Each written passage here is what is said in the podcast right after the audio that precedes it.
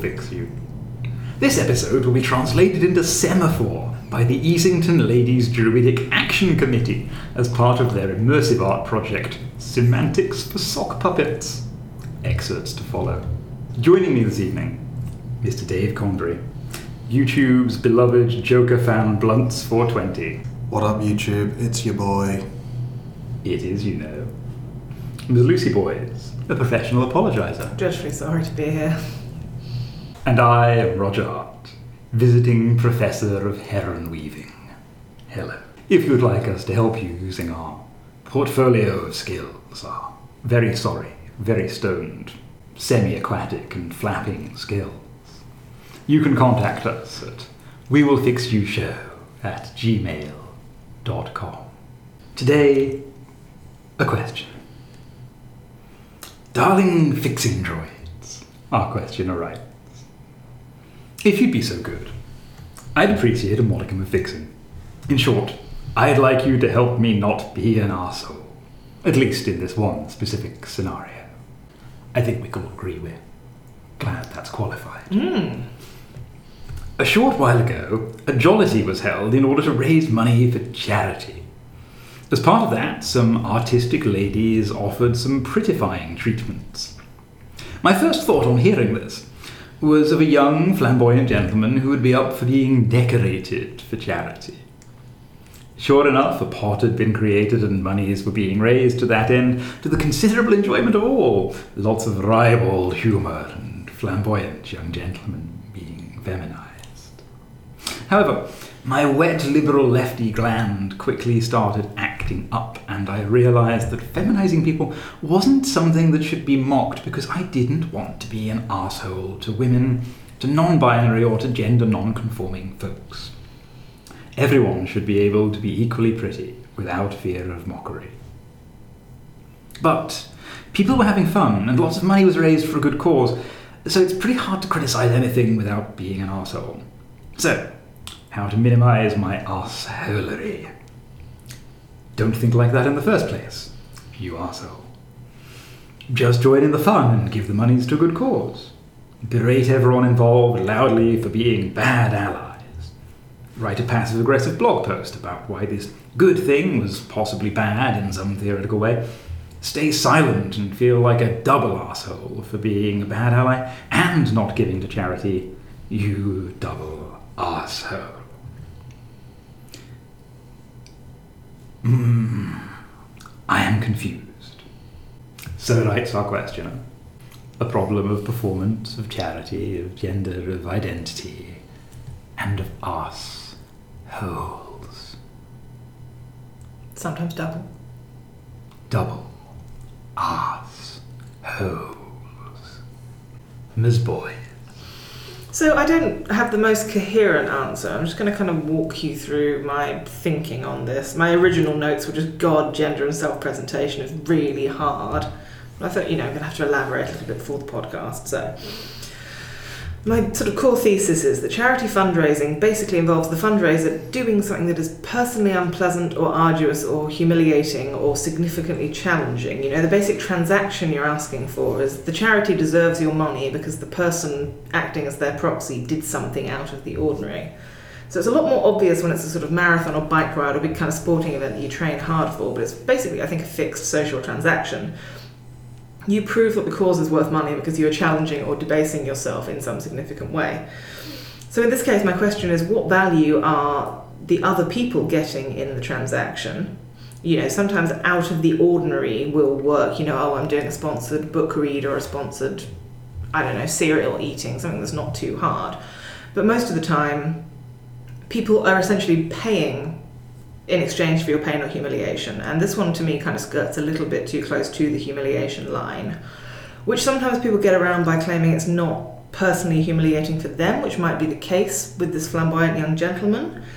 But for me, the transaction is still based around the idea that it is meant to be socially humiliating to affect feminine traits or presentation if you're otherwise a kind of cishet dude who isn't explicitly otherwise into appearance performance stuff. I think it's also maybe helpful to kind of flip the issue around. You know, would a sort of fairly traditionally femininely presenting woman have a similar avenue for fundraising if she were to take on performatively masculine traits? Sort of yes, if we're talking the kind of traditionally masculine endurance sport stuff like Ironman or Tough Mudder, but not really explicitly in just pure appearance terms, you know women will shave their heads, but the humiliation there is meant to be because women are supposed to have long, beautifully styled hair that they're incredibly proud of, not because it makes them look like a dude when they don't have any hair. You know, no one's going to pay a woman to wear trousers or an old hoodie and come into work with minimal grooming because that doesn't make you a dude. That just makes you fail at performing being a woman well enough. You know, we get to we get to dress like men if we choose. We get to wear trousers that have terrible pockets, and you know, if we want to wear our hair short, there isn't really massively a humiliation angle there.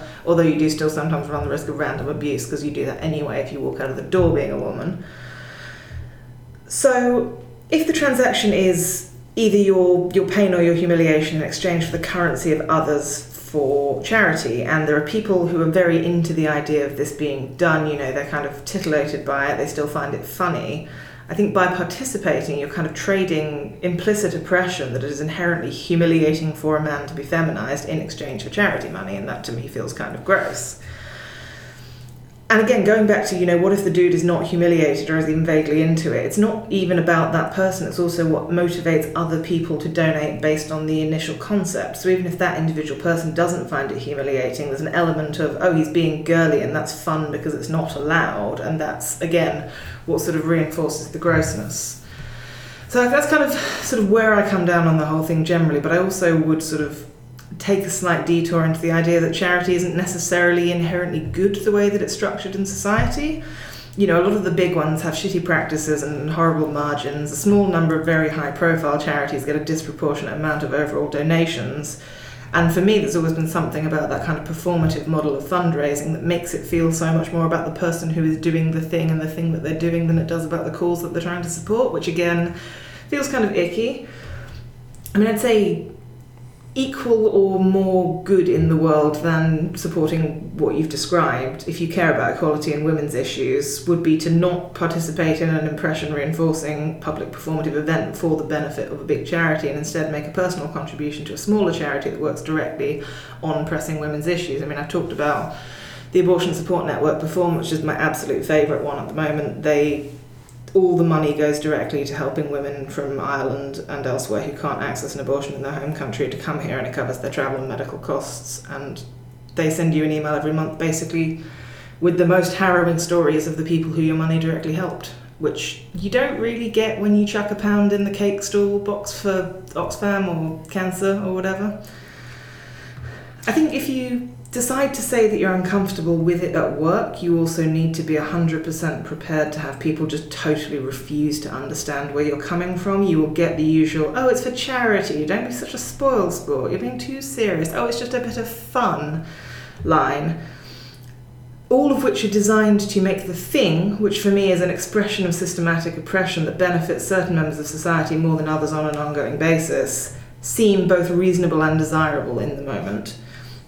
And I guess my point there is just remember that you don't have to make people understand in order to make that choice. You're welcome to say, This is something I believe in deeply, and I don't need you to understand it. I just need you to respect my decision.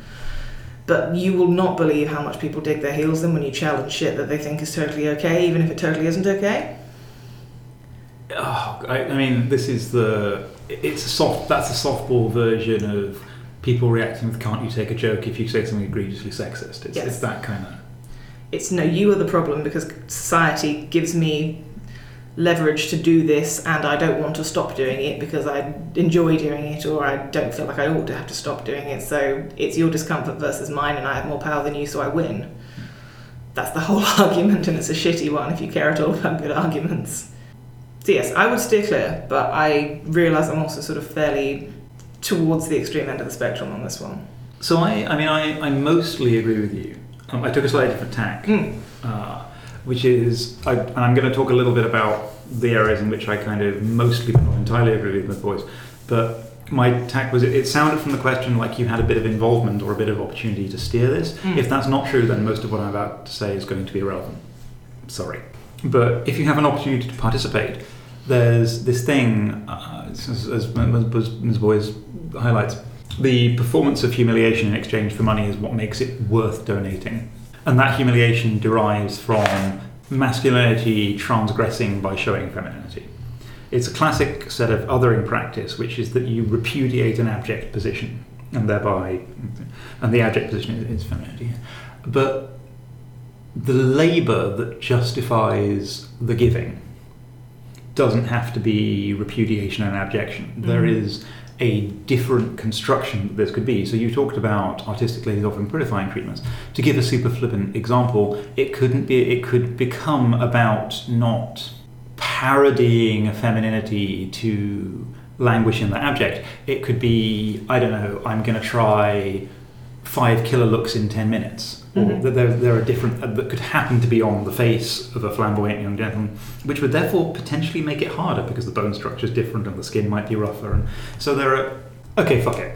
I really, really like RuPaul's Drag Race, and I'm going to come back to why in a minute. But this could be shit drag that's about repudiation of, an, repudiation of an abject, or it could be something a bit more joyous that's more about the celebration of performance and that's existing in a separate idiom.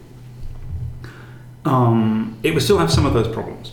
It would still have the problem of public charity as kind of coercive, normalizing giving. hmm Um, depending on what the cause is, it could still have the problem of inefficient giving. You don't, don't get much office stuff that's about the sort of less sociable problems. It tends to be very much horrible misfortunes that nobody can help, either happening abroad or happening medically to people who didn't deserve them, as opposed to stuff that is considered sort of your fault if you have it. Yeah. Not ideal. No. I'm kind of down on a lot of the big workplace charity stuff because to me it always seems to be an excuse to fuck about. Yes. Let's all dress up as something for a day. Well, that's more about a charitable veneer on wanking around. If and you now want I'm to wank around, just fucking do it and own it. bingo. Sorry. I'm a massive advocate of wanking around. To talk about the kind of the drag scenario as is, I, I'm just going to briefly, maybe not that briefly, talk about some of the. I, I've sort of a little bit dabbled in being a drag queen, and I enjoy it, and I stopped because I wasn't totally okay with some of the gender politics. And whilst I wouldn't necessarily start again, I've kind of changed my tune a little bit since then as well. There's a kind of school of feminist thinking about drag that basically says drag is blackface for gender, that it is kind of deeply, profoundly, and abidingly not okay. And I sort of agree with that some of the time. Um, and I don't know if we're going to enti- entirely agree on this one, but That's okay, we don't have to. no, I, so the kind of abjection drag, the drag that's about mocking a man for taking on femininity, is what I've always called rugby club drag. The only thing that is worse than being an effeminate man is being a woman. Yeah, That's the fundamental premise, it's, right? It's about the, f- the spectre of failed masculinity as ab- Mm. abject. Um, I call that rugby club drag. You know it when you see it. Way lads have put on a dress. It's leopard print and the wig's bad and the makeup is caricaturish if there is Yeah. any at all. Usually really bad caricaturish as Mm. well. It's often hella classist. Being an unattractive woman as well is worse than being a woman and Yeah. so on and so on. Being a poor unattractive woman, my god, you might as well die. So that's at one end of the spectrum. At the other end of the spectrum is what I th- call queer drag. Um, that exists in a very sort of separate place. Uh, drag that you might see in a gay bar drag, as in drag queens. It's got a huge complex tradition, often involved in queer and trans women of colour. There's there's some complexity there. I'll come back to it. In the middle is British drag or pantomime drag. But there will be theorists that have written better about this than I have. But this is my mental typology. Um, pantomime dames, Monty Python, uh, Carry On films. It's the showbizified version of rugby drag that got subverted by a bit of queer drag. It's better than rugby club drag, but it's still shit. But it's Britain's idea of transgressive man dressing as woman in a sort of safe but slightly subverted way. Uh, Pantomime drag is bad in the same way that Blackadder is establishment. Um, we can unpack that later if we need to, but it's still superficially subversive, but deep down in such a safe and toothless way. Um, queer drag has a long and complex history. Um, it's sometimes about subversion. It's sometimes it is sometimes unpleasant. Uh, for example, there's the sort of bit of terminology that a, a, an incredibly feminine drag queen will sometimes be described as fishy, which is, if not act- actually misogynist, definitely redolent of queer gynophobia. Like it's th- th- th- it's hugely problematic. Uh, but a lot of queer drag culture has to do with performance and celebration and identity manipulation, and modern queer drag will about be about deconstructing a lot of gender stuff. So um, in London, people like Jonny Woo or the current series of RuPaul's Drag Race has um, Sasha Velour, people that are doing slightly outre art performance drag that are asking questions about gender and identity and celebrity and self-presentation. It's not way lads I've got tits. It's It's not really for the lads. no. It's point. who is it for? It's it's issuing from a different community and it's doing different things. It's a different type of performance, and it's sometimes judged uh, in terms of femininity or beauty, but it's just as likely to be judged in terms of something as surreal as fashion. Mm. And so the only place I'm really kind of going with this is that it is possible to create a version of a drag type performance that might have an out if it is more if it is closer to a queer drag than to a pantomime or a rugby club drag. That said, if you're a cishet dude attempting queer drag, you are I'm not going to argue that's off the table, but you kind of need to do your homework. There's a high chance of misstepping, even if you have done your homework as well. It's a high risk activity, which is why eh, to take your prettifying treatments thing, rather than I'm going to be sponsored to parade around in a frock, is there a version of it that's sort of um, they're going to give me a quick masterclass and then I'm going to see how draggy I can make myself, or um, I'm going to try and do 10 looks in 20 minutes? Is there something that's more performancey, more joyous, or more deconstructy? I, I don't know. Rather than um, making yourself look like a lady, could you do something to deconstruct your own masculinity? Could you take the same tropes that you've been offered and parlay them into something A, more interesting, and B, less likely to result in dickery? We'll just get into a bath full of baked beans. Everyone loves that shit. Or Spider-Man face paint. Yeah, fuck it, you can have some makeup, just do Spider Man. It's the safe choice for a dude. Sorry that that's the box society's put you in. Also, my notes have this weird digression about the capital of Switzerland, and I've got no idea what I meant, so if anyone wants to second guess that, write in. We're open to conspiracy theories. Very open. Mr. Convery, you're a man.